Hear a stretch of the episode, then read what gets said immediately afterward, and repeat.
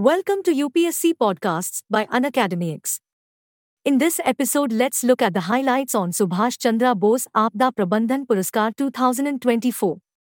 The Subhash Chandra Bose Aapda Prabandhan Puraskar 2024 has been conferred upon the 60 Parachute Field Hospital in Uttar Pradesh, falling within the institutional category, for its exceptional contributions to disaster management. This is part of GS Paper 3, Disaster Management.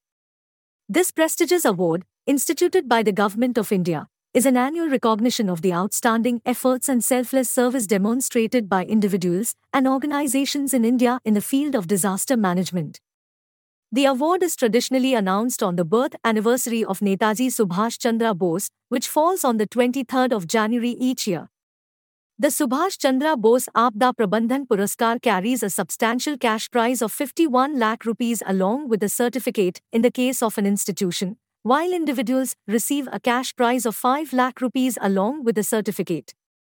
This initiative underscores the commitment of the Indian government to acknowledge and honor those who contribute significantly to disaster management. Established in 1942, the 60 Parachute Field Hospital in Uttar Pradesh serves as the sole airborne medical unit of the Indian Armed Forces. Renowned for global crisis response, it recently set up a pioneering level 2 medical facility in Turkey during the 2023 earthquake, offering a comprehensive range of services and aiding 3,600 patients in 12 days under Operation Dost. It provided medical assistance during the Uttarakhand floods, 2013, the Nepal earthquake under the operation name Maitri 2015, and the Indonesian tsunami as part of Operation Samudra Maitri 2018. Thanks for tuning into Unacademy.